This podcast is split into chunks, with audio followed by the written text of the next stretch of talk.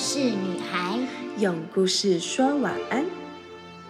我是小花姐姐，我是松饼姐姐，陪你一起听故事喽。五月五过端午，赛龙舟，敲锣鼓，一、二、三、四、五，你包粽子，我跳舞。这一周啊，刚好就碰到了端午连假呢。小花兵晚安，不知道你们有没有什么计划呀？到了端午节这一天呐，不仅大家会吃着香喷喷的粽子，观看紧张刺激的龙舟比赛，甚至啊，孩子们还会带上香包保平安，在大中午的时候玩地弹游戏。这一天的传说有好多好多哦，就让小花姐姐来告诉大家吧。今天要跟大家聊聊的是端午节的由来。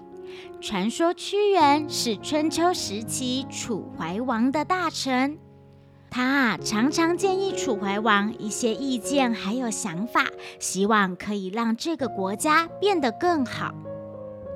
王啊，我觉得啊要找一些善良、仁慈、能力好的人，成为您有力的帮手啊。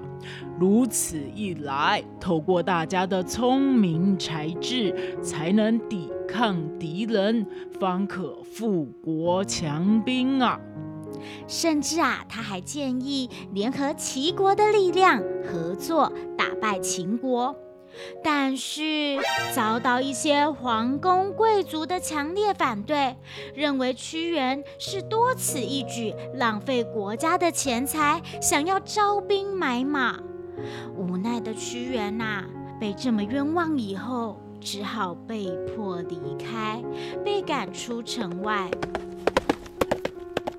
他到了一个偏僻的地方居住着，而担心国家百姓的屈原，用了这段时间写下了许多至今还流传的诗篇，例如《离骚》《天问》《九歌》。诉说着他满满对爱国情操的情怀。屈原的离开并没有带给百姓快乐的生活，甚至啊，在公元前两百七十八年的时候，秦军攻破楚国京都。屈原眼看自己的国家被侵略，非常的伤心，在五月五日伤痛的写下了一首诗词《怀沙》之后，抱着大石头跳入汨罗江中。楚国百姓知道了以后，纷纷惊慌的乘着舟船寻找屈原，但是不管怎么找，都找不到屈原的身影了。伤心的人们用竹叶包着糯米饭团投进江中给鱼吃，希望鱼啊不要吃屈原的身体，以此纪念这位令人敬佩的诗人屈原。而这些传说啊，就演变成现在的龙舟竞赛和五月五包粽子了。咦？除了龙舟竞赛和包粽子，那为什么又会有带香包跟挂菖蒲呢？嗯，因为啊，农历五月五是夏天非常热的时候，气温上升，好多的蚊虫统统跑了出来。不仅小花饼白白嫩嫩的皮肤容易被叮咬，就连大人也因为吵闹的蚊子声影响了工作呢。所以古时候的人把香包挂在小孩身上，里头装着香末、檀香粉。丁香或茴香等香料，当小花饼跑跑跳跳的时候，这个香包会随着走动而散发出馨香的气味，具有辟邪克毒的作用，蚊虫啊就不会来找我们啦。大人也会在大门口挂艾草与菖蒲。艾草代表招福气、治百病，插在门口可使主人身体健康。菖蒲啊，是象征驱除不祥的宝剑，因为它的叶片形状就呈剑形，插在门口啊，可以辟邪。大家经过大门口的时候，可以观察一下，家家户户是不是都有在端午节的时候挂艾草与菖蒲哦。除此之外，雄黄酒具有解毒杀菌的作用，除了饮用之外啊，还可以涂抹在小孩的手心、脚底与额头上，功效都很不错哟。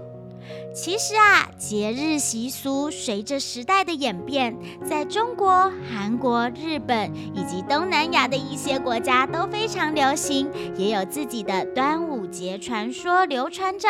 下一次再来说给小花饼听吧。在今天，小花姐姐也要介绍一首好听的歌曲。请端午是由圈圈儿童分享的好听音乐，其中啊里头还藏了一首诗词呢，融入古典诗词，运用丰富的旋律来贴近生活的歌词一起搭配，让小花饼啊个个都成为厉害的小诗人啦！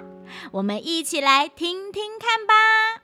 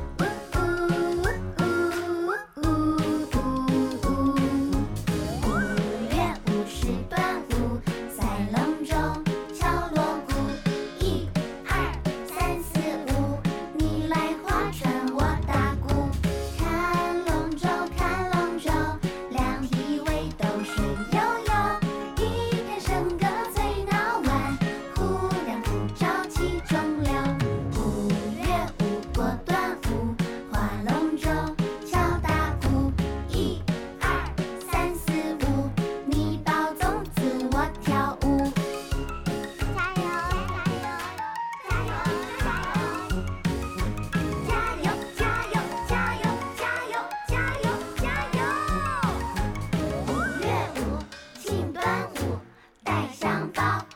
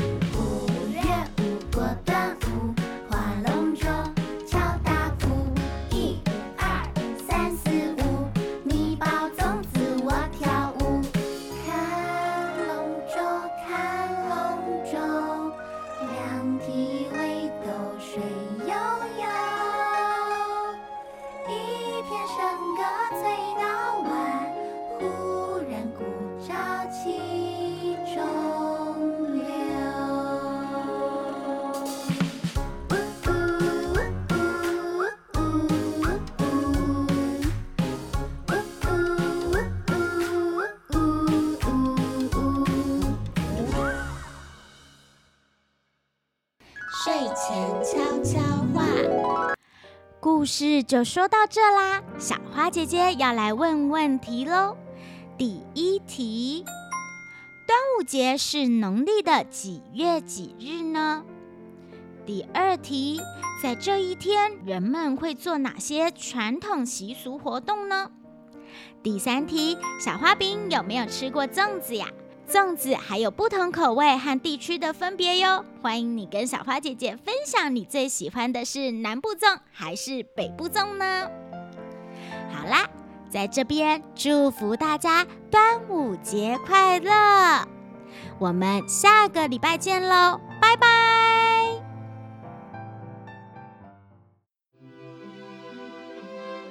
故事就说到这里，小花饼晚安。我们一起亲一亲妈妈，抱一抱爸爸，小眼睛说晚安，被子被子盖起来，Good night。